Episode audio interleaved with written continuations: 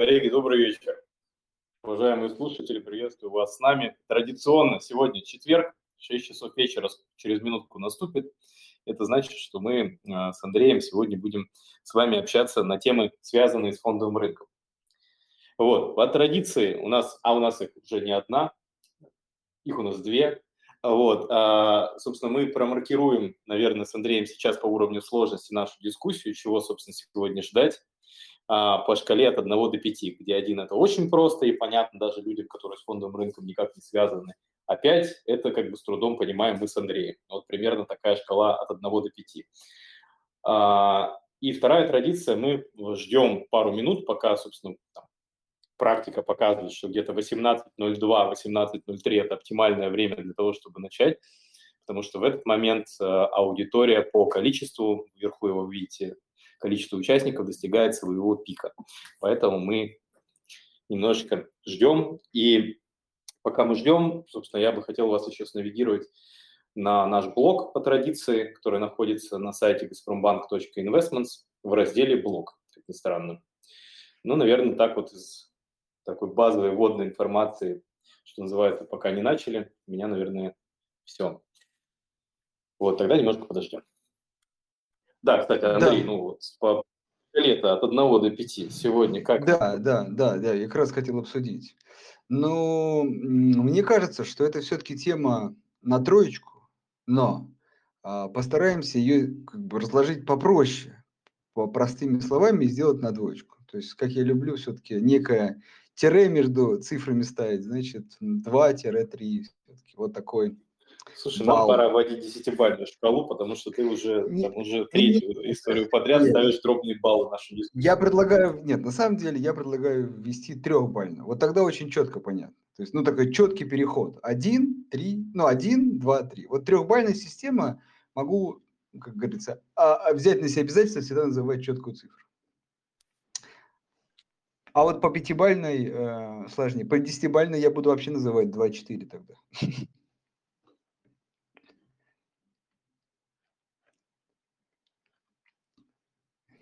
Да, извиняюсь, технический сбой произошел, связанный с тем, что позвонили на телефон, и почему-то все сразу резко сломалось.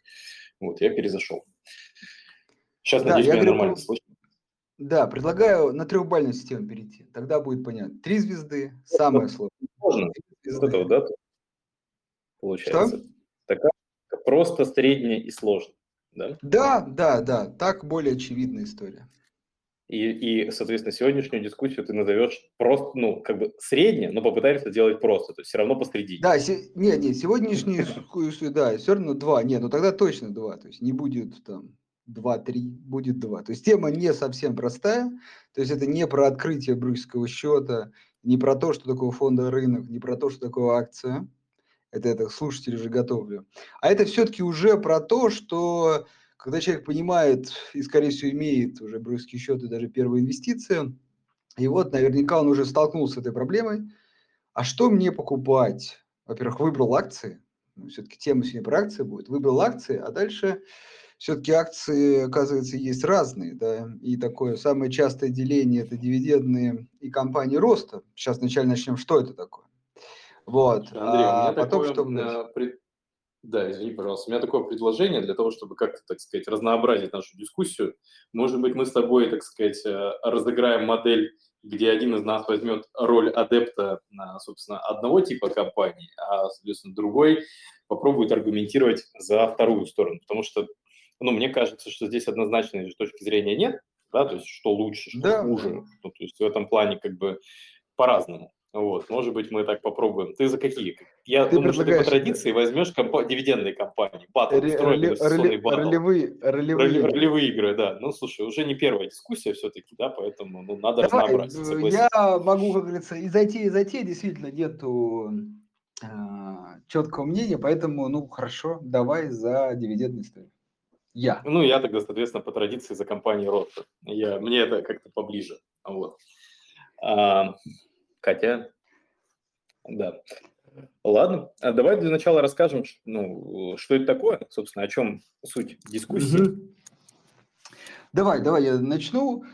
А, смотрите, э, в чем тема, да? Э, кажется, что человек, который приходит на фондовый рынок, он там первая дилемма, с которой он должен разобраться, по крайней мере, я так сказать, желаю вам именно по этим ступенькам идти, потому что тут есть они разные. Но вот э, первое, с которой надо бы разобраться, это а во что инвестировать? В акции и облигации. Это два базовых таких инструмента. Очень кратенько. А, облигации – это покупаешь, и твоя доходность предсказуема, ну, например, там, 7 годовых на 3 года. Все, через 3 года верну, вернете вложенные средства, 100 тысяч рублей, например, и каждый год будете по 7 тысяч рублей э, получать. Все, все предсказуемо, понятно, э, сколько заработать, когда вернете. Риск один такой кардинальный, прям банкротство эмитента. Все, больше компаний существует. Это ваш единственный риск. Есть колебания облигаций, но оставим за скобки, они незначительные, есть через три года дата погашения. Для этой дискуссии точно можно за скобками оставить, то есть погасится через три года. А второй вариант – это акции. А вот здесь максимально все не гарантировано. То есть, ну, во-первых, э, в облигациях это доход купон называется, а в акциях это дивиденды. Дивиденды не гарантированы. То есть, если прошел год, дивиденды обычно все-таки по итогам года платятся. Прошел год, компания посчитала, что либо там неудачный год, либо маленькая прибыль, либо хотят куда-то вложить в развитие и, э, простите нас, акционеры, мы дивиденды платить не будем. То есть дохода нет. Это первое.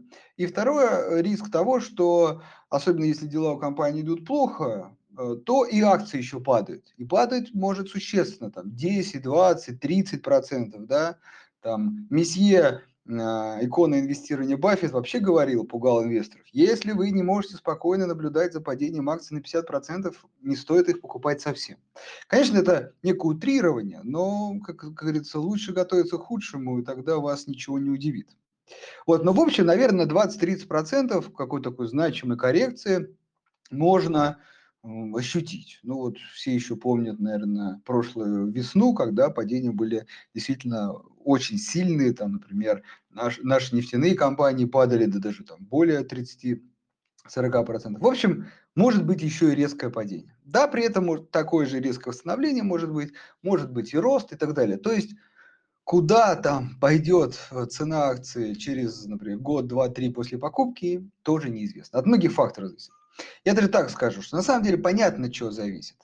Есть э, спекулятивные колебания, их, как это, как я всегда люблю, как погода, то хорошая, то плохая. А все-таки базово от бизнеса. Если у бизнеса идут дела хорошо, давайте так сформулируем, то и дивиденды возможны, и, скорее всего, рост курсовой стоимости. Вот. Э, если дела идут плохо, то ни дивидендов, ни роста курсовой стоимости. И вот между этими двумя дилеммами надо определиться. При этом надо четко понимать, что исторически уже давно доказано, что акции в долгосрочке, конечно, приносят больше, но нервов тоже вам как бы портят больше. Облигации все предсказуемо гарантируют, но доходность меньше. Так вот, если вы выбрали акции, ну, например, не, не обязательно полностью, на какую-то часть, кажется, ну, хоть разобрался я с выбором, все, можно в акции. А тут, оказывается, тоже два выбора. Да, вот видите, я говорил, про дивиденды и рост курсовой стоимости. Оказывается, есть компании крупные такие, солидные ребята, которые достигли, ну, чаще всего какое-нибудь первое, второе, третье место в отрасли, достигли, там, ну, там, не знаю, ну, в России там 20 лет, 30 на рынке, если это американский рынок, там 100 лет на рынке, да, и, в общем, они такие, ну, смотрите показатели, стабильная выручка, более-менее стабильная прибыль, такой классический портрет, хотя могут отличаться. А, то есть показатели не растут, но они платят дивиденды. То есть это, чтобы вы прочувствовали, это компании, которые достигли некого потолка и не пытаются его долбить э, и, так сказать, э, увеличивать свои показатели, понимают, что ну куда расти, мы и так там первые, вторые, третьи, э, давайте, ну, действительно будем отдавать деньги акционерам. Доходы есть очень важно, будем деньги акционерам. И это классические дивидендные истории, где вы скажем так, в долгосрочке не сильно рассчитываете на рост курсовой стоимости, потому что э, ну, э, нету роста. Давайте вот приведем пример. Например, в России, наверное, классической компанией является МТС. Вот прям, наверное, настолько она стабильно платит дивиденды, настолько это уже сформированный бизнес.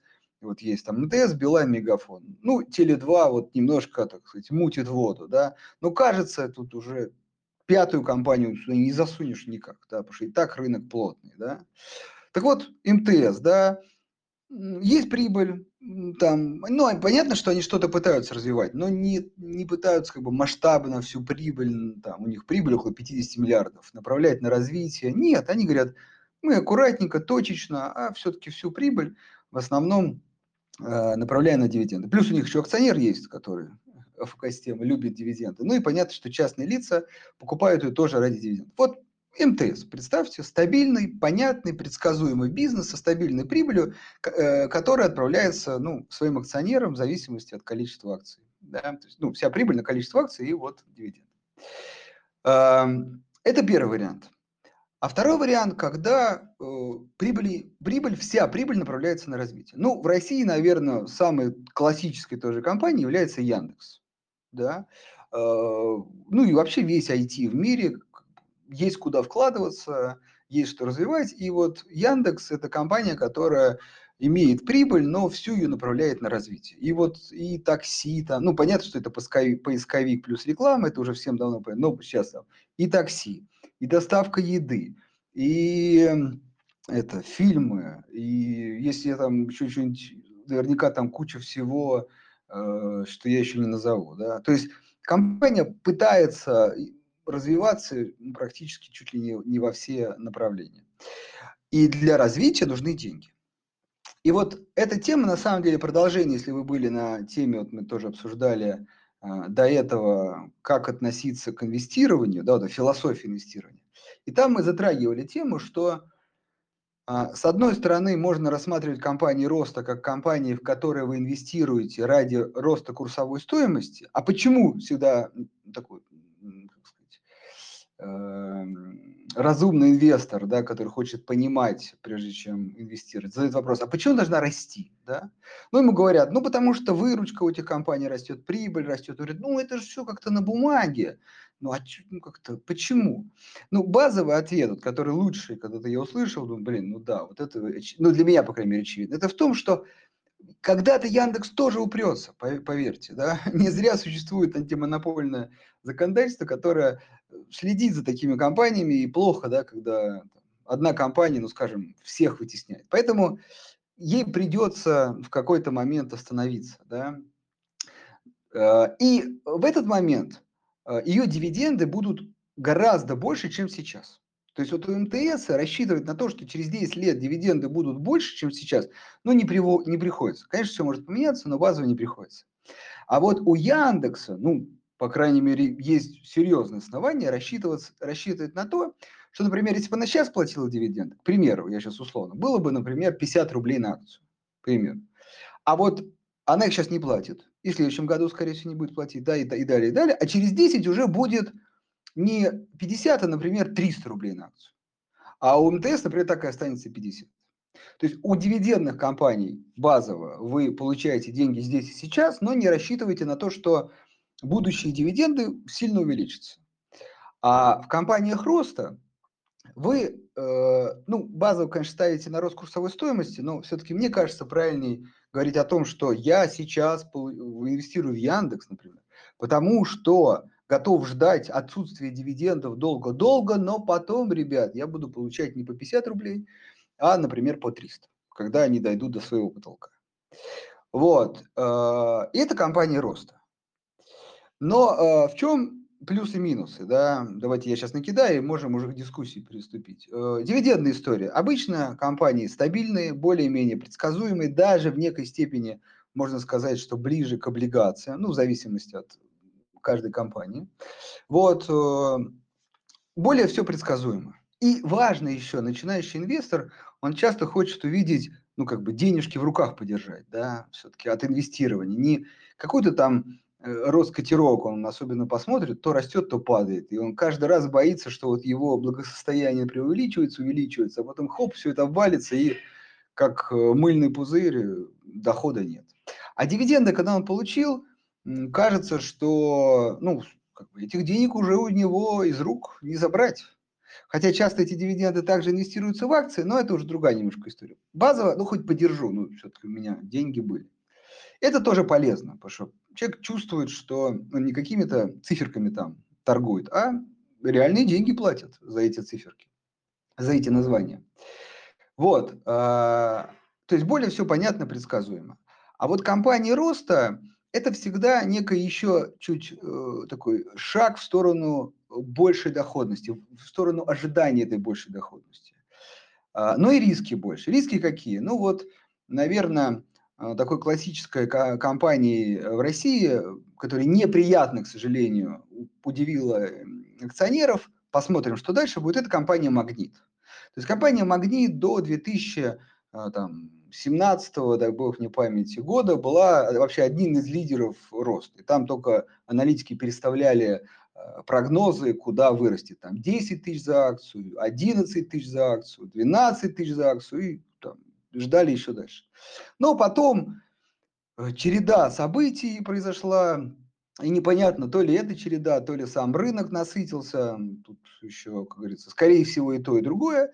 И вместо роста производственных показателей компания начала демонстрировать снижение показателей. То есть она не просто уперлась в потолок, а как бы еще немножко отскочила в другую сторону. Да? А, и у нее началась снижаться чистая прибыль. Но вот теперь представьте, когда люди там ожидали роста, а вам получай, а получаете снижение финансового. И вот акция упала там до 3000 падала и ниже, сейчас около 5.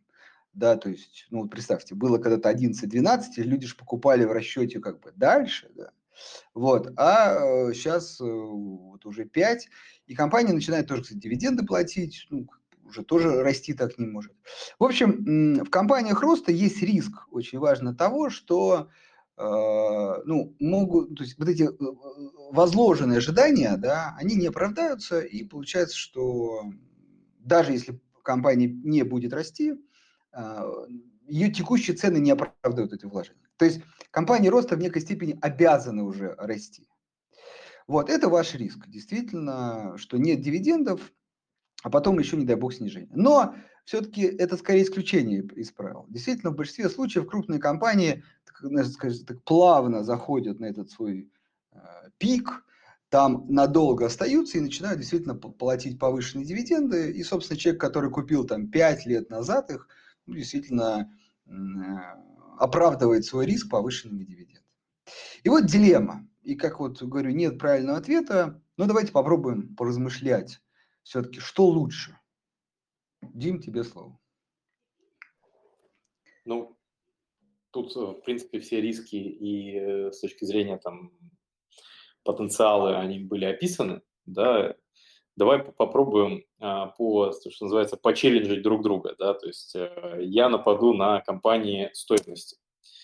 А, тезис такой, а, мы понимаем, что дивидендная доходность, она очень редко измеряется, там, например, в текущем экономическом цикле в рублевых бумагах там, двузначными значениями. Да? То есть мы понимаем, что эта доходность, она где-то сопоставима с там, банковским депозитом, где-то с облигациями, редко сильно выше. Да? И вот получается, что у тебя выбор, да, то есть ты покупаешь компанию, у которой дивиденды платятся, платятся стабильно, но они не очень высокие. При этом а ты смотришь, что потенциала роста по прибыли, по выручке, его тоже не то чтобы много. Вот какая идея вкладываться в такие компании? То есть почему не купить облигацию? Такой вопрос. Сейчас прям параллельно открываю. Вот, там МТС и другие надо прям быстренько, да, чтобы уж прям с, цифр, с циферками. Но э, могу так сказать, пока открываю, что все-таки див доходность у нашей компании это э, ну, цифры выше э, облигаций. То есть особенно если брать ну, тот же МТС, сейчас, например, 6-6,5, там, там Газпром нефть, там э, НЛ компании, ну, сейчас еще надо вспомнить точно, кто у нас там. О, кстати, вот, например, Башнефть 8%, металлурги наши, э, такие явные, сейчас вот я смотрю, так, так, так, так, так. Северсталь, например, 7,25. Ну, правда, и э, акции выросли, да, Алроса, да. То есть там циферка все-таки в среднем, опять же, где-то, я думаю, 8-9, а то и, глядишь, и 10. То есть 8-10. При, при, при э, облигациях этих же очень важных эмитентов, все-таки если риск должен быть одинаков, да, то это сейчас 6-7. Ну вот получаем плюс 2-3, край 4%. Ну, 2-4%. Надбавки за э, дива. Вот Плюс еще потенциал риск. в будущем, да, то есть еще, что компания все-таки, ну, она Имеет, имеется в виду, что скорее там инфляционные какие-то вещи, наверное, тоже они, ну, то есть, условно говоря, если инфляция высокая, они это закладывают в стоимость отпускаемых товаров и услуг, и можно ожидать, что, в принципе, эти там, дивиденды в будущем будут индексироваться как минимум там, на инфляцию, на рост ВВП, а то, глядишь, еще и, и выручка прирастет. Да, ты вот тут как раз, да, можно сказать, подсказываешь. Это правильно, согласен. ФСК вот добавлю еще 8,5. Надо смотреть, тем более последний год, ну, понятно, не очень хороший. А, да, э, в том, что компании, они, э, ну, может, не сразу, но впоследствии всегда могут переложить инфляцию на потребителя. Да? А вот если вы купили не знаю, двухлетние, трехлетние облигации, а, допустим, в 2013 году в России, то, ребят, как бы, ну, не повезло, да, получился всплеск инфляции из-за падения цены нефти, а, потом ослабление рубля плюс всякие санкционные эти вещи, и как бы всплеск инфляции, а вы как бы застряли, да, в, в облигациях, там уже не переложишь.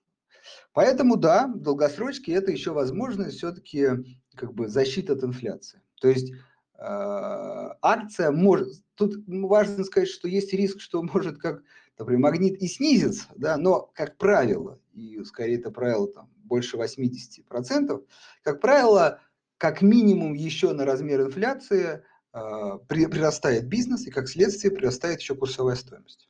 То есть, ну, взять же тот же МТФ, долгосрочно это как бы растущая э, график цены, да, но бизнес, он скорее такой, чуть-чуть подрастает. Поэтому, да, Э, некая защита от инфляции плюс дивиденды, которые выше доходности по облигациям.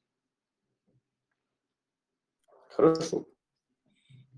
Э, ты будешь ответный панч, соответственно, в сторону компании да, роста? Ну, э, да, смотри, ну, компания роста – это всегда, а, как я люблю сравнивать, знаешь, это как такой замок на песке, да, на берегу моря. То есть ты его можешь строить, строить, строить, он такой все больше, больше, больше, в чем риск становится? Больше, да? А потом хоп, и как бы какой-то кризис, волна или что-то там, ну, не просчитали, не посчитали, э, какой-нибудь ковид и так далее. И хоп, и нету. Ну, не то, что прям совсем нету, но, в общем, прибыли на те, которые ожидали, они не сбылись. Особенно, э, ну. давай вот определим, да, еще вот как раз ты сам реши, да, вот компании роста мы туда отнесем, компании, которые, э, ну, такие начинающие, да, как компании с убытком еще. Вот. Э, те, там вообще ну, вопрос, ну, дойдут ли они до... Ну, тогда да. Тогда к ним еще вопрос, дойдут ли они до прибыли. Вот как определить? То есть, э, давай так, в компаниях, которые имеют прибыль и растут, ну, какие-нибудь там Facebook, Amazon, Яндекс, э, вот, там вопрос... Э, Сбербанк. Будь, ну, Сбербанк, нет, по выручке там, он настолько большой, что, ну, да, да что ему, как бы, если он удвоится, то будет все Сбербанк в России. Да, то, то, то кого-то не станет. То есть, тут как... Да, да, да, да. Вот, поэтому... За, за, счет, за счет кого-то. Да, смотри, э, давай четко сформулирую. Э, вот так, наверное, правильно. У компании роста никогда не дешево. Вот очень важно, никогда. То есть, покупая их, приходится всегда закладывать уже будущую незаработанную прибыль. Вот, вот это важно. То есть уже поделили там прибыль через 5, порой через 10 лет. И компания да, просто особенно обязана... для убыточных компаний, да, такая история. Э, да, да, дорасти. Вот. Ну и, убыточным компаниям помимо этого еще вопрос, э, те хоть крупные хоть что-то зарабатывают, а убыточные еще не зарабатывают. Вот, э, вот как бы большие ожидания. То есть приходится платить не только за бизнес, но и за его ожидания. Вот если они не сбываются, ну, ну, здесь я бы парировал чем? Что, ну, как, как и, наверное, и ты, да, среди компаний, которые платят дивиденды, ты же не все покупаешь. Ты выбираешь какие-то отдельные истории, которые тебе нравятся, да, по каким-то критериям. Там, например, не падающая выручка, там, или ты еще понимаешь, что они могут там чуть-чуть, но прирасти, да, или там потенциал там свободного денежного потока там достаточно высокий. Ну, так и я, когда покупаю компании роста, иногда даже убыточные компании, я все-таки выбираю них, ну, не все из них, да, то есть не все, как говорится, витамины одинаково полезны. Поэтому тут очень важно понимать э, скорее историю, да, так же, как ну, скажем так, мы все живем в мире неопределенности, да, и то, что компания там стабильно зарабатывала, там, не знаю, там 15-20 лет к ряду, да, снижает вероятность, что она перестанет это делать, но в целом эта вероятность все равно остается. Ну, как бы ее со счетов списывать нельзя, да, там, условно, какие-то форс-мажоры, обстоятельства, связанные с там, каким-то потенциально возникшим новым рынком, и ситуация может тоже достаточно быстро и драматически развернуться. С компаниями роста та же история, риски выше и потенциальный, соответственно, доход из-за этого выше. То есть ты оцениваешь компанию как некоторый венчурный проект, да, то есть ты смотришь, какое место на рынке она занимала там условно три года назад, что говорил менеджмент там три года назад, какую стратегию они выбрали, как эта стратегия реализовалась в стоимости, какими темпами компания прирастает год к году. И да, путем там сложного процента, высчитывания того, какой темп будет в будущем, ты отдельные истории выбираешь. Вот я лично там покупал некоторые убыточные компании, понимая, что там на самом деле контракты, которые они подписывают с клиентами, они долгосрочные, при этом, соответственно, а, компания на маркетинг тратит достаточно большое количество денег, но клиентский поток стабильно прирастает там на 30% год к году и платят в среднем там 72 месяца, да, то есть ну, как бы там пятилетние там условно и, и выше контракты. я понимаю, что в этом году по моей модели компания пройдет там break-even, начнет зарабатывать деньги, и тогда оценка этого бизнеса будет совершенно другой. Я, не, ну, понятно, что я в такой модели не могу положить там последние пенсионные деньги на одну ставку на вот этот, а, на этот бизнес, но я выделяю там в своем портфеле эту рисковую часть и пытаюсь за счет нее как бы э, там, получить доходность чуть выше к основному там, облигационному портфелю или дивидендам, как раз э, очень тщательно выбирая те проекты, в которые я верю, и в те продукты, которые я считаю, что будут иметь место там в завтрашнем дне и будут занимать там весомую долю в, э, там, у потребителя в том рынке, в котором эти компании работают. Поэтому, да, там повышенные риски, но и согласись, если эти проекты реализовываются, то мы видим совершенно другую там динамику стоимости этих бумаг и потенциально действительно там в будущем очень хорошие дивиденды, особенно если оценивать их по тем ценам, по которым мы приобретаем их сейчас. В этом плане я бы, наверное, так руководствовался, так бы отвечал на твой вопрос. Вот я услышал момент важный, да, получается, что кажется ли тебе, что компании роста сложнее выбирать? Ну, однозначно, вот э, мне, ну, как бы, опять же, наверное, есть люди, которые для которых там принять риск ничего не стоит, и они там очень легко это делают. Мне сложно. Ну, то есть, действительно, не, не, не, я имел в виду, смотри, я имел в виду не то, что в принятии риска, а в том, что, ну, например, смотришь, ну, вот я компанию дивиденды, mm-hmm. вообще просто смотришь на там какой-нибудь агрегаторах стабильный показатель. Просто вот стабильная выручка, стабильная прибыль, и уже там mm-hmm. можно, как говорится, покупать, ну, еще может там закрытонность посмотреть. И то, и, и то можно не смотреть, да, кто-то. А здесь надо, вот видишь, ты говоришь, посмотреть контракты, э, посмотреть, э, как там это там прибыль, не знаю, растет, сокращается, там маржинальность должна увеличиваться, какие-то другие вещи. То есть там нужно Все больше так. проникнуться ну, как бы, идеей бизнеса, да, сходу да. просто по формальным показателям ее сложно оценить. Ну да, то есть это, грубо говоря, вот для меня там третья ступенька, да, облигацию там еще проще выбирать, да, там достаточно квантитативные такие рейтинговые модельки используешь, и, в принципе, там 15 минут и понятно, там, да, нет, кредитный риск и доходность, да, и время.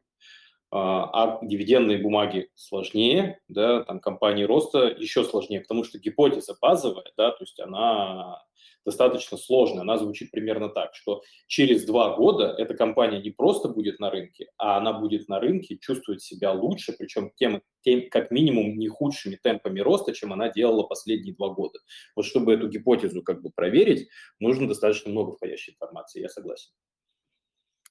Ну, там не два года, там условно, это так я да, накидываю, то есть понятно, что может быть 5 лет, 10 лет.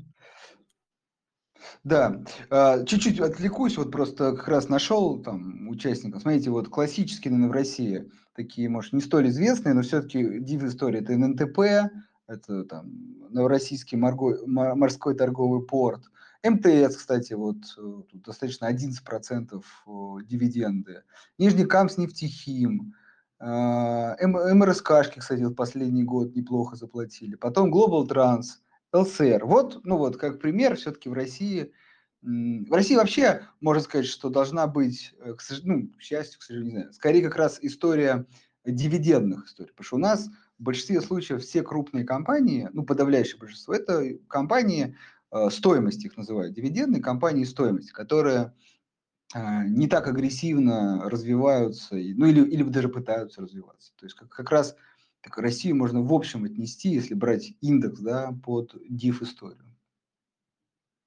Ты знаешь, я еще вот заметил, что вот э, почему я вот там с легким сердцем выбрал сегодня сторону компании роста, потому что приятно чувствовать себя частью какой-то классной истории, знаешь, то есть когда ты инвестируешь в компанию роста, да, там, например, ты достаточно хорошо проникаешься идеей бизнеса, да, и, как правило, это что-то, ну, там, особенно в моей модели там, покупки этих бумаг, это что-то интересное, что-то, что прям вот вдохновляет, там, да, какие-то истории, которые могут там локально поменять рынок. Там, даже банально ты рассматривал Яндекс, ну, это же интересно за этим наблюдать, да, то есть они выводят новые продукты, они осваивают новые сегменты, они тратят кучу денег в R&D. Ты понимаешь, что вот компания, там, вот, посмотрите, за последние пять лет, там, какую рыночную нишу, да, она стала занимать. Ты, когда соответственно, акционер такой истории, ты понимаешь, что это движение идет как бы вместе с тобой, и это, ну, как бы, для меня это добавляет эмоциональных, так сказать, очков в, в приобретении, да, потому что компании стоимости, как правило, действительно, ну, там, МТС, вот я там, да, там, что скрывать, абонент, а вот, ну, уже много-много лет абонент, ну, да, я звоню по телефону, ну, то есть я пользуюсь, понятно, что я это покупаю, и но тем не менее какого-то вот революционного, да, если ты такой истории, что ты там вместе с чем-то таким проехался, тут сложно найти.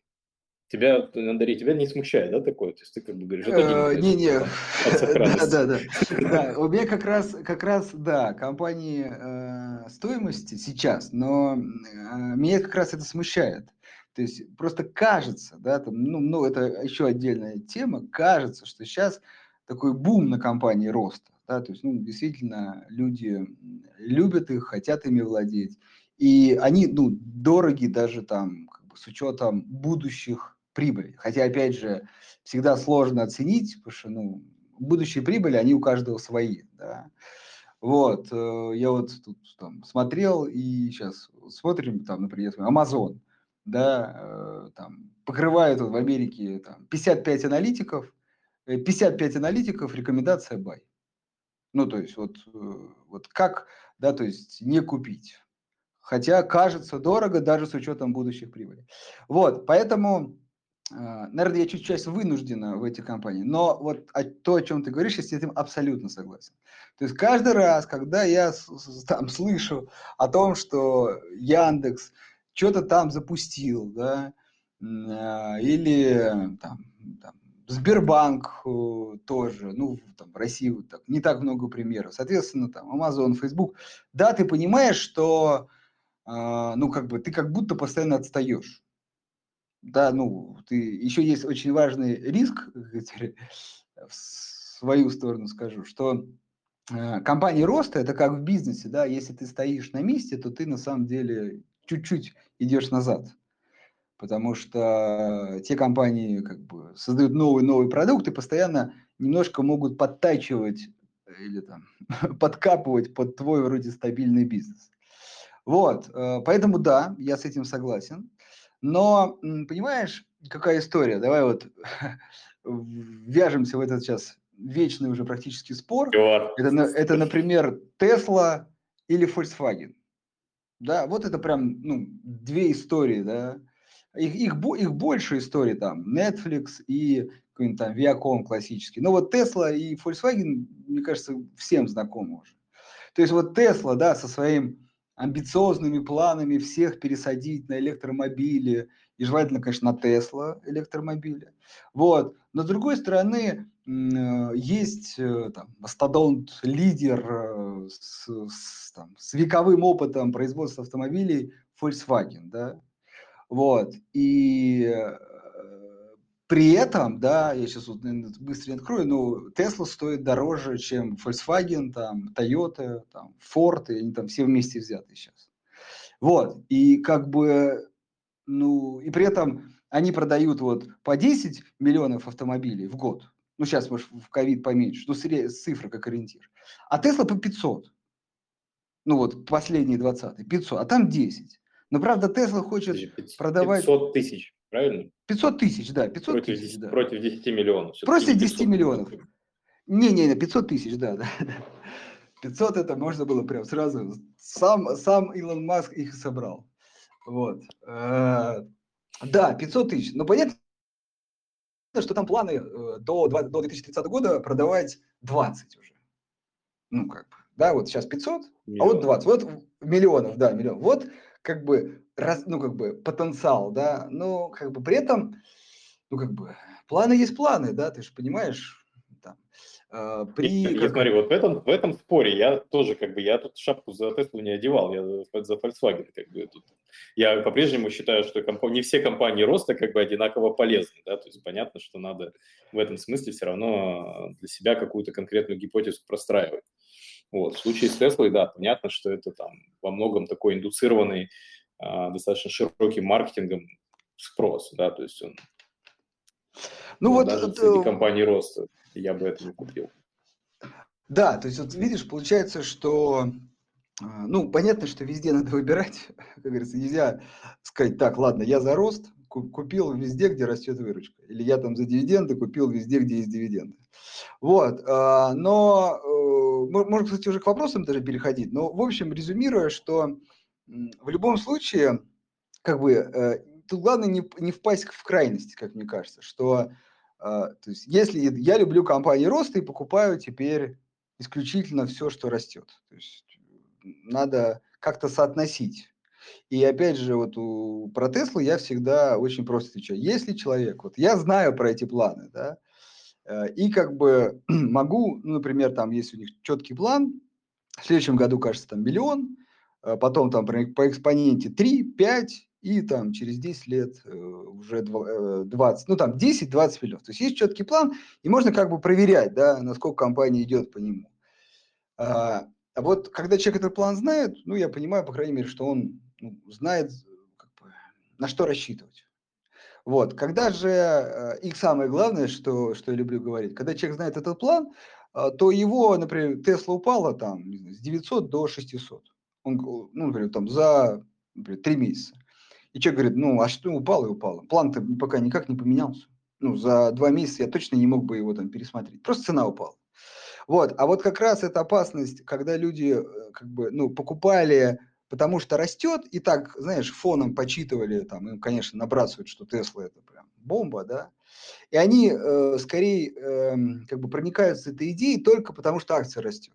А вот потом при снижении на 10-20% побегут также быстренько ее продавать, и, к сожалению, придется какие-то убытки там, скорее всего, фиксировать. Вот, в общем, наверное, мое такое резюме, что и в компаниях рост особенно, вы должны проникнуться бизнесом, прям проникнуться. И при первой коррекции, ну, как бы, не говорить, что да не, не, я же как бы и так знал, конечно, не пойдет, конечно, не пойдет. Вот. Поэтому верить, да, можно сказать, в долгосрочную стратегию. Вот, это тоже Даже важно. такая история, что если вы да, инвестируете в компанию роста, вы инвестируете в гипотезу, да, какую-то достаточно математичную. Там, вы считаете, что продукту будет место на рынке, да, и будут определенные там, финансовые показатели, которых компания достигнет.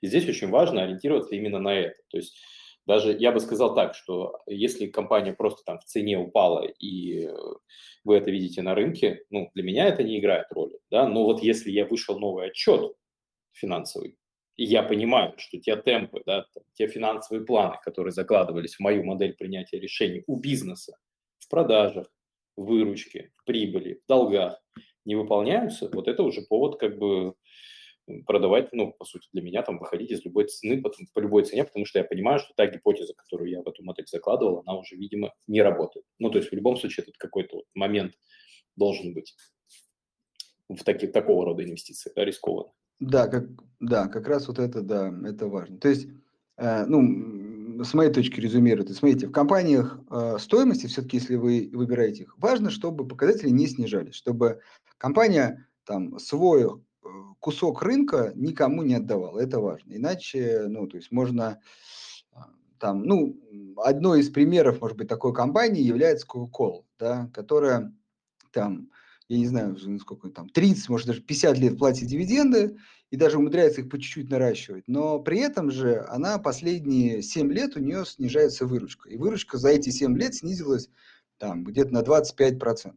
То есть, ну, видимо, там эти э, борцы за здоровый образ жизни все-таки точит этот камень. И, в общем, э, кажется, да, э, что, ну, есть риски. То есть тут, конечно, это такой огромный гигант, что завалить его тоже сложно, но слушайте, там было сейчас, дай бог мне памяти, 50 миллиардов выручка, а сейчас 35. Ну, то есть 15 миллиардов отъели, это, ну, значимый кусок. Вот. Поэтому в компаниях роста очень важно смотреть за показателями. Они не должны снижаться. То есть лидерство, свое место под солнцем эта компания должна не отдавать. А вот в компаниях роста, получается, э, как бы компания должна следовать заявленным прогнозам. И лучше, как сказать, даже удивлять в положительную сторону инвесторов, нежели разочаровывать. То есть отвечать за свои слова. Да, на языке МСФО. А, хорошо, давайте пойдем по вопросам. Ну, в целом, я думаю, что у нас дискуссия получилась. Мы пришли к тому, что везде нужно вкладывать собственные деньги с умом, да, анализируя те объекты инвестиций, которые вы выбираете, да, и принципы, по которым вы это делаете, вроде тоже мы в этих двух моделях обозначили. Понятно, что есть всегда еще большое количество компаний, которые находятся где-то посередине. Они дивиденды немножко платят, но и при этом и растут например, да, то есть такое тоже бывает. Но темпы роста, например, там не сильно большие, но при этом они есть. То есть такая пограничность такие как бы, компании, которые вроде и растут, и дивиденды платят, они тоже существуют. Редкая комбинация, правда, но есть. Ну что ж, Федор, добрый да, вечер, слушаем ваш вопрос. Добрый вечер. А я как раз и хотел спросить на тему компаний, которые сочетают, то есть там та же прозвучавшая сегодня «Газпромнефть», которая там достигла 100 миллионов тонн добычи, но при этом вот буквально на днях топ-менеджмент заявил о том, что у них теперь новая цель за 5 лет добавить еще 50. Соответственно, ну то есть очевидная заявка на то, что компания планирует расти. Как в этом случае э, все-таки к оценке таких компаний подходить? я для себя в целом-то правило примерно представляю, но интересно, вот есть ли какое-то именно правило оценки вообще вот таких компаний с точки зрения дивиденды плюс рост? правила, наверное, у всех свои. Позвольте, я короткий ну, естественно, дам, Андрей. Ну, лучшие практики. Да, ну, с точки зрения, смотрите, важно понимать, да, всегда, то есть в дивидендных компаниях, особенно на которых вы именно рассчитываете на то, что дивиденды будут стабильными, и компания заявляет об достаточно агрессивных планах там, наращивания, например, выручки или прибыли, а, нам нужно понимать, что ничего не бывает бесплатно. Да, то есть за, за чей, как бы, что называется, счет банкет. То есть э, здесь возможны два варианта. Да? Один, как для нас с вами, акционеров, наверное, в моменте там не очень приятно, да и второй, правда, тоже, наверное, тоже, наверное, в моменте не очень приятно. То есть либо распределить часть чистой прибыли и пустить ее на развитие, да, и заплатить вам дивиденды не, ну, не на весь объем, да, а только часть их. А вот остальные деньги проинвестировать в будущий рост, например. Либо другая ситуация, тоже такая достаточно тревожная, когда компания говорит, я наращу долг. То есть я платил, как плачу, и буду платить дивиденды. А вот этот рост я реализую за счет привлечения долгового финансирования. И вот эта история, она тоже для вас должна быть такая, ну, как бы, надо ее смотреть, да, потому что важно понимать, с какой, например, уровня долговой нагрузки компания стартует.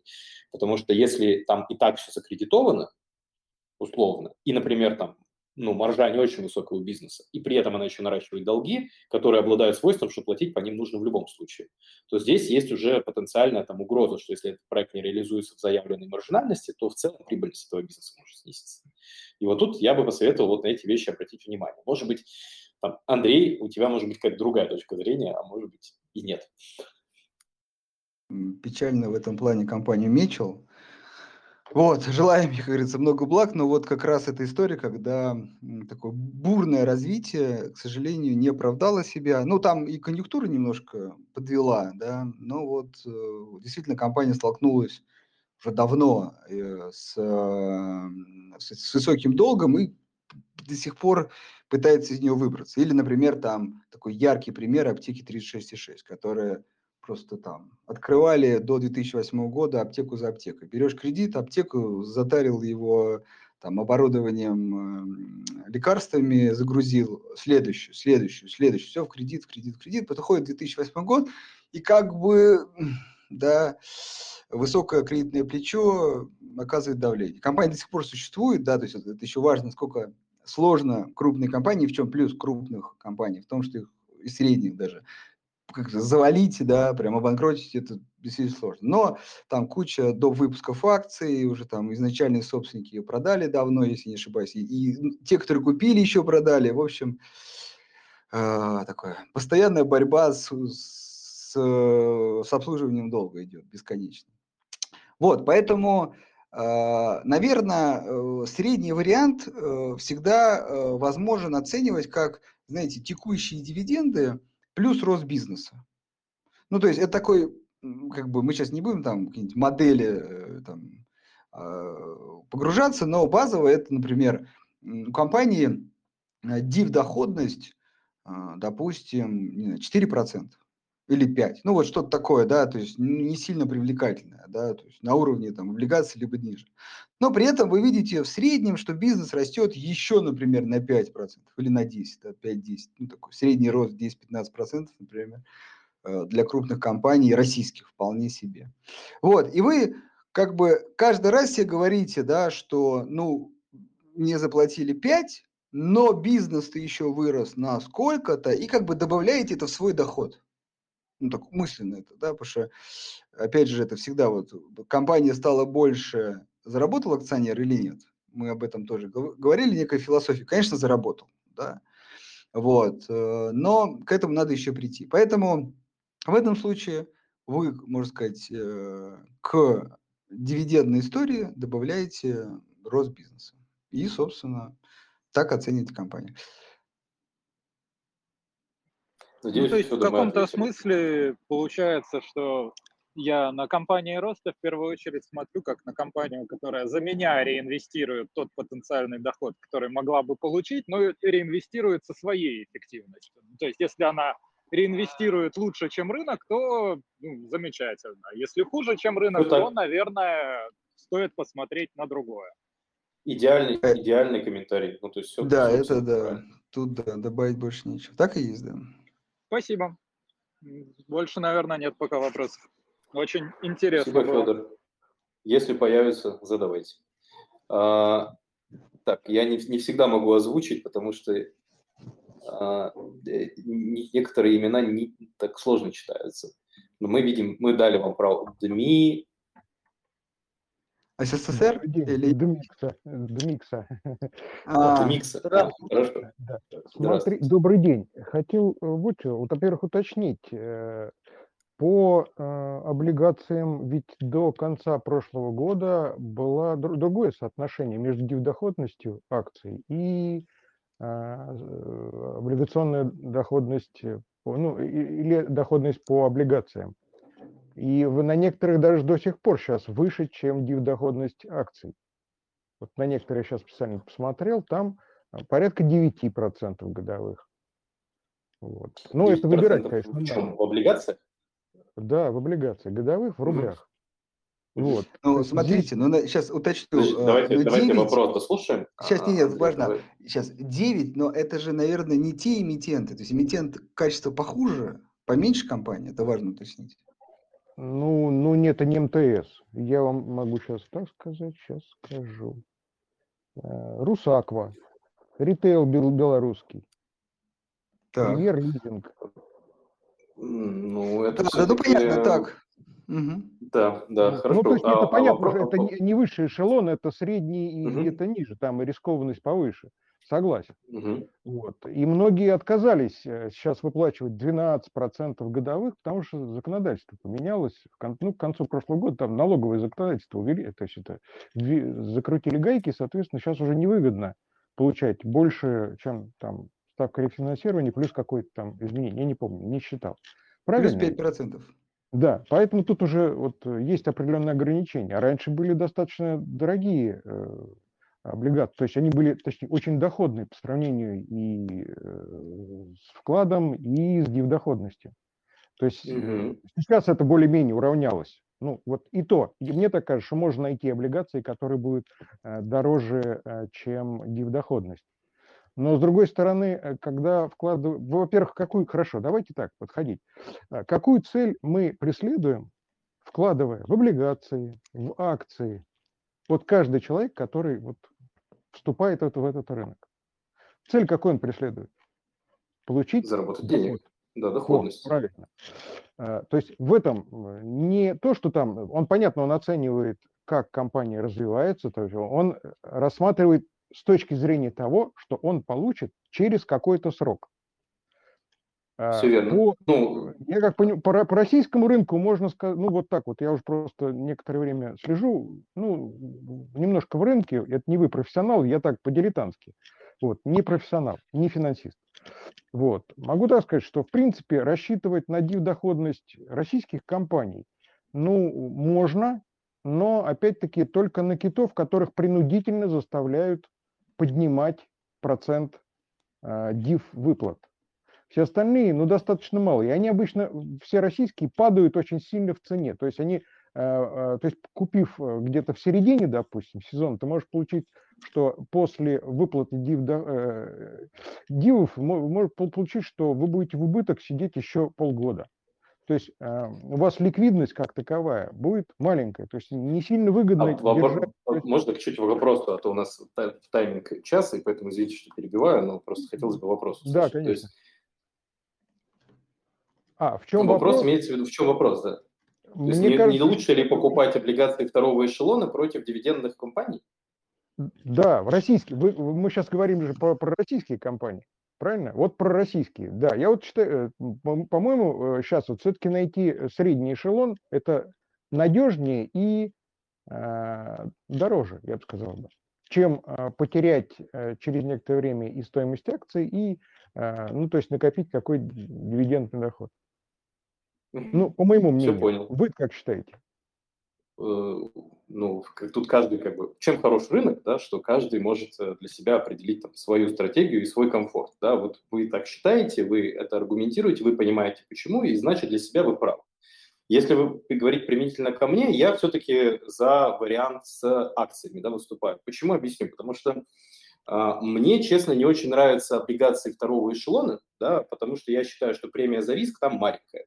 Ну, то есть, грубо говоря, то финансовое состояние компании, то их положение на, на рынке и тот кредитный риск, который я покупаю у этих облигаций, он должен давать мне большую премию к, условно, к ОФЗ, чем то, что я сейчас на рынке вижу. Когда я смотрю на дивидендные компании, как раз на китов, да, вот, я все-таки вижу в этом историю того, что, во-первых, ну, дивидендные политики поменялись, да, и по этой причине того, почему, а, там, например, госкомпании, компании с госучастием стали больше платить в этом году, и там, ну, много достаточно позитивных изменений как раз в сторону акционеров а, было проведено. И кажется, что если предположить, что компания будет зарабатывать и дальше, и я понимаю, какая, какой там источник выручки и прибыли у этой компании там, на ближайшие годы, я понимаю, что она будет расти, и при этом она платит сопоставимую доходность, мне эта идея нравится, потому что я считаю, что там еще есть скрыт, ну, заложенный потенциал переоценки этих бумаг.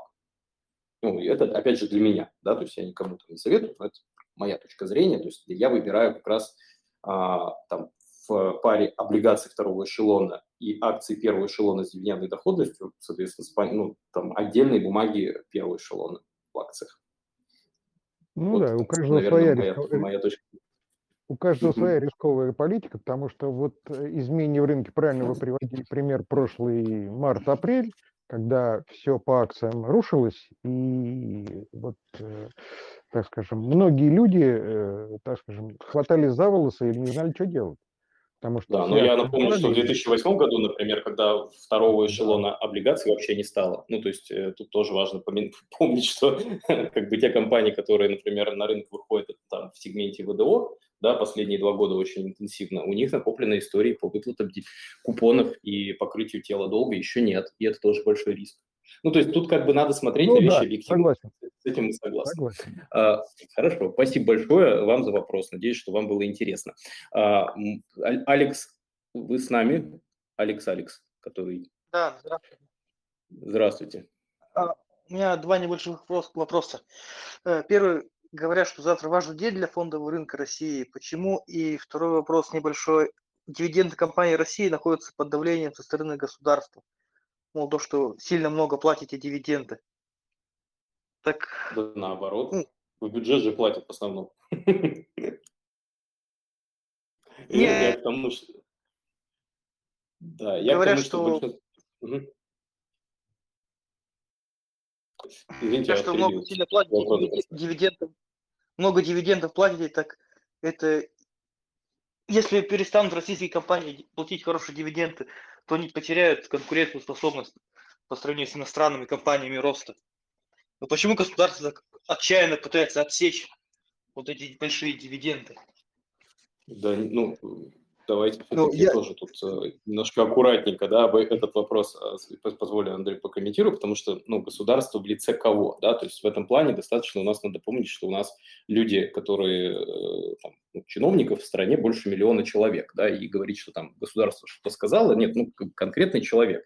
До того момента, пока это не имеет статус там законопроекта и там не, не находится на чтении в Государственной Думе, да, там разговоров ведется много, они достаточно там разную полярность имеют, надо относиться к этим рискам ну, достаточно так а, объективно, да, скажем так. Поэтому пока, вот на мой, на, на мой взгляд, то есть я не вижу там каких-то серьезных э, рисков э, там, к текущей дивидендной политике. Более того, как раз вот государство в лице там, законодателей, в лице, соответственно, там, а, владельцев госкомпаний в прошлом году, на- наоборот, да, активно стимулировали выплаты дивидендов, потому что дивиденды по госкомпаниям, они поступают напрямую в бюджет, они его капитализируют. И поэтому как бы там была история про то, что а, компании с госучастием им настоятельно рекомендовали иметь в своей политике э, дивиденды не менее 50% от чистой прибыли. И в этом смысле как бы тут э, ну, не все так, э, в общем-то, однозначно. Да? То есть кажется, что наоборот, пока как бы в этом смысле дивиденды будут платиться. Дмитрий, если позволите, тут я, наверное, бы добавил к мнению Алекса, что, ну, действительно есть такая, наверное, ощущение, по крайней мере у меня, что государство за то, чтобы государственные компании платили побольше дивидендов, но вот когда коммерческие компании выплачивают большие дивиденды, у государства возникает вопрос, а может быть это должен быть налог в бюджет? И, ну, тут действительно определенные поползновения в этой области все-таки они там наблюдаются. Ну, если говорить про конкретный кейс с металлургами, например, который вы имеете в виду, да, по последнему из того, что я знаю, то там, собственно, есть две точки зрения даже внутри как бы, людей, обделен, отделенных сам. Да, что, Согласен, Есть, согласен. есть да. история про то, что там, коллеги говорят, что надо там, посмотреть на НДПИ и каким-то образом, соответственно, изъять сверхприбыль через НДПИ.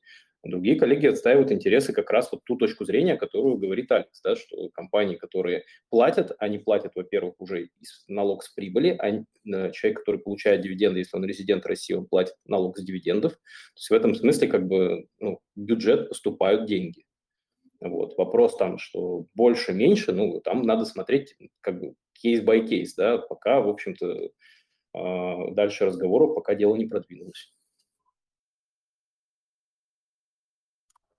Почему завтра важный день для фондового рынка России? Как это может от- отразиться на всех компаниях? Завтра важный день для фондового А, рынка. Мы с тобой, да. Андрей, не А- знаем, почему он важный. Да. как бы, А что завтра? более Хотя, важный. хотя- да, хотя бы намекните, пожалуйста.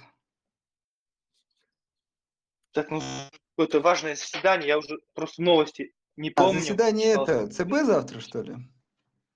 Не ЦБ, я уже точно не, не сформу- не сформулирую, но уже многие в Телеграме пишут, что я завтра якобы важный день для фондового рынка России. Я так и А сам не почему? понял, честно говоря, почему. Это классика, да, то есть Ну ладно, это, это Завтра- может быть и такое. Да, ну, наверное, наверное, Сойдемся на нет. том, что каждый день для фондового рынка важный. Да, да. Или ты имел в виду про экономический форум в Петербурге, который состоится позже? А, ну, Ну, это второй, там, второй день, да, то есть в этом плане. Нет, зав- э, если говорить про ЦБ, например, то там 11 июня заседание, то есть, э, а, ну, значит, следующую пятницу, да. да, следующую пятницу. Там может быть принято решение по там, процентной ставке, да, в данном случае.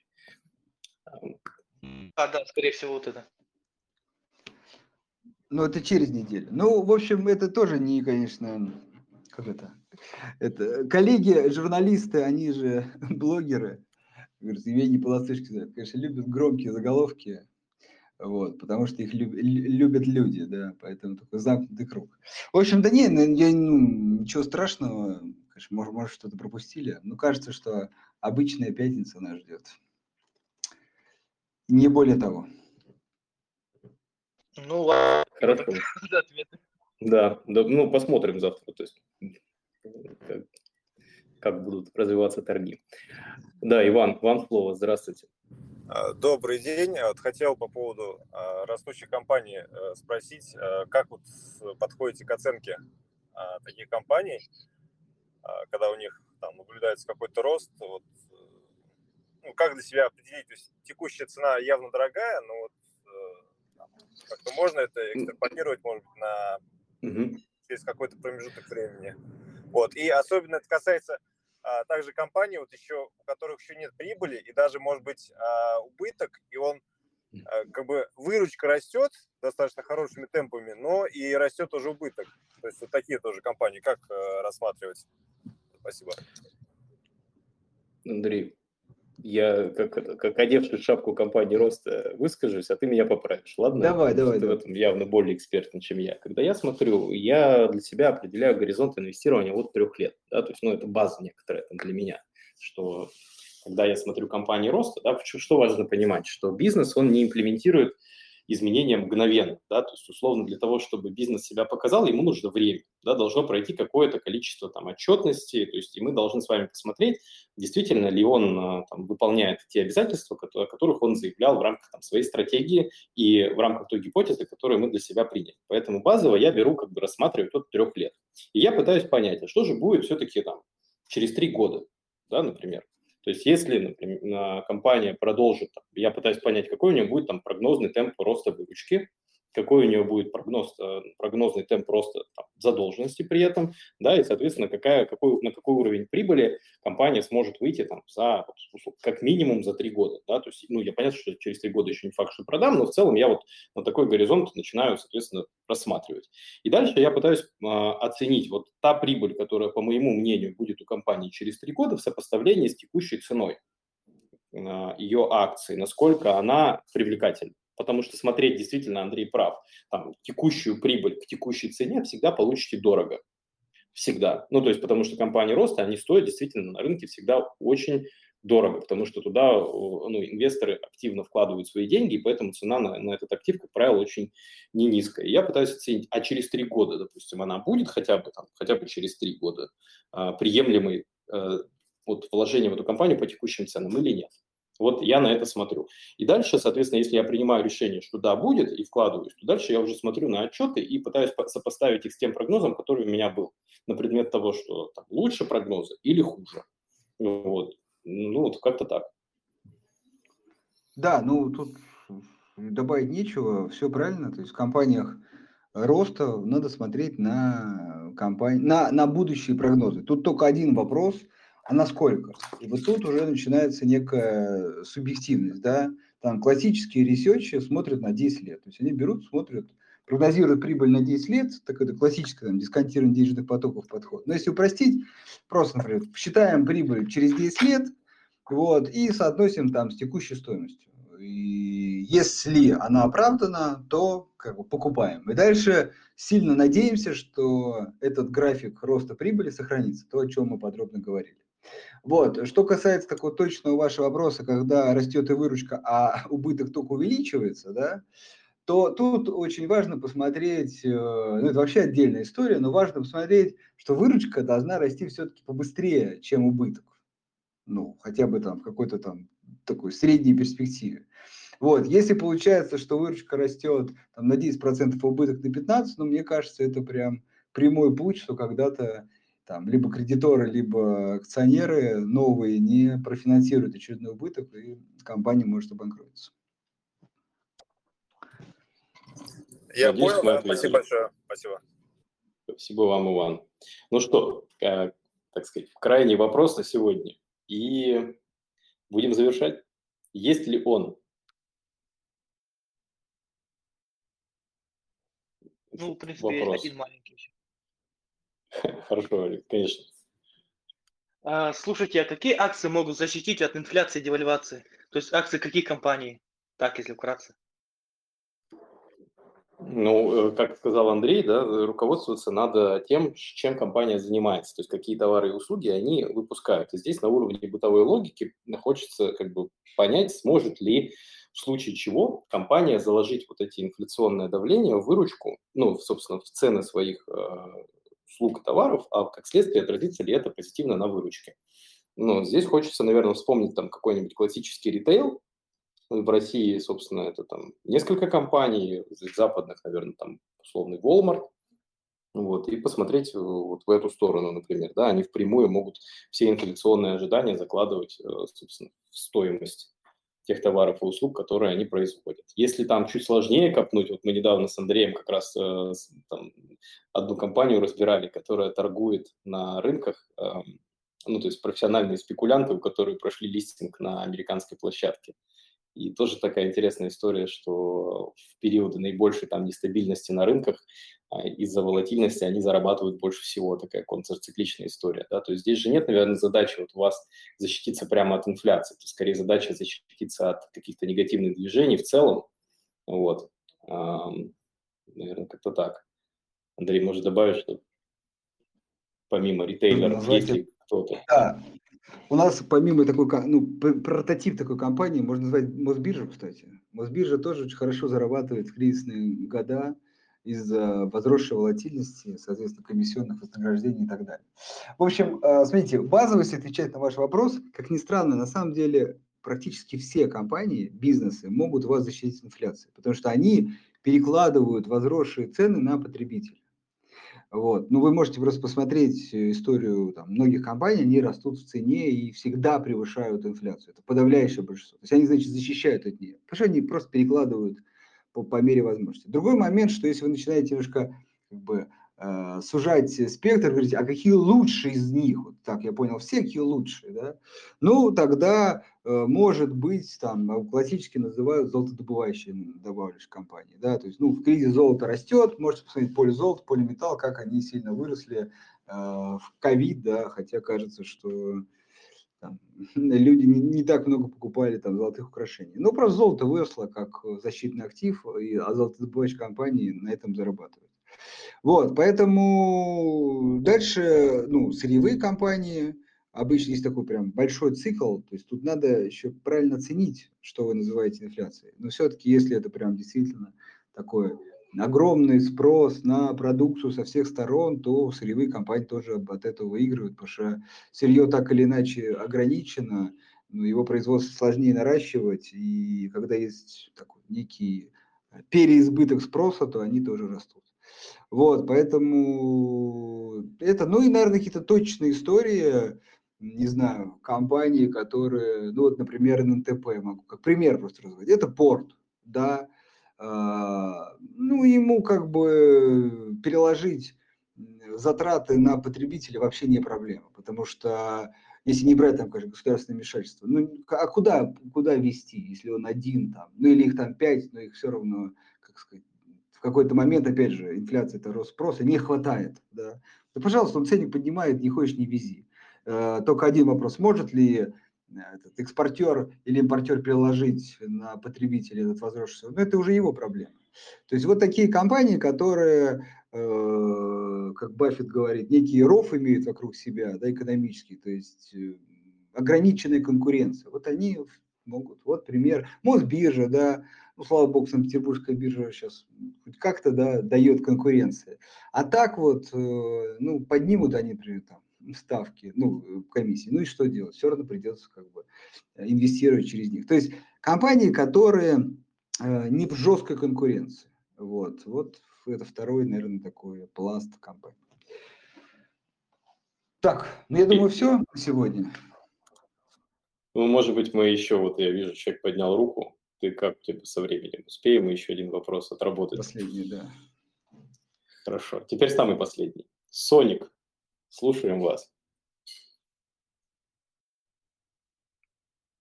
Ну, нет так нет.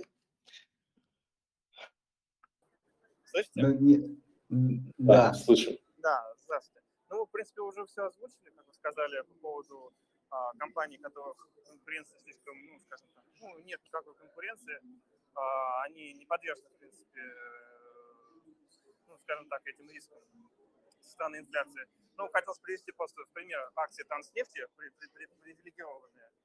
Вот, они точно защищены от инфляции, насколько я точно знаю. буквально вот новость была озвучена месяц назад где-то так. Вот. То есть я считаю, что все компании, ну, фактически, которые склонны к, моно, к монополизации, они точно защищены от всяких там колебаний и рисков. Ну, специфика рынка такая, мне кажется. Ну, ну я понимаю. Так. Склонны согласиться. Спасибо вам за мнение. Да. Хорошо. Ну что ж, эм, как напоминаю, что это не последний наш эфир. Мы в следующий вторник э, в 6 часов вечера тоже э, будем здесь. И все, собственно, вопросы, которые бы вы хотели нам задать, можно задать в следующий раз.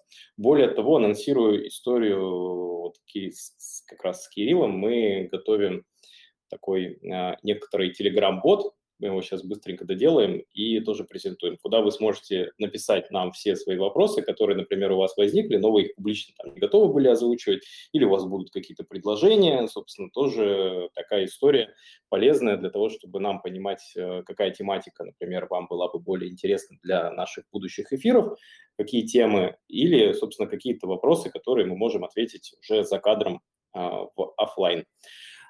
Вот, на этом, наверное, у меня все. Спасибо, Андрей, спасибо большое, уважаемые слушатели, что были с нами. Надеюсь, что наше мероприятие для вас полезно. Вот. Хорошего вечера, всего доброго, до свидания. Да, до свидания. До свидания.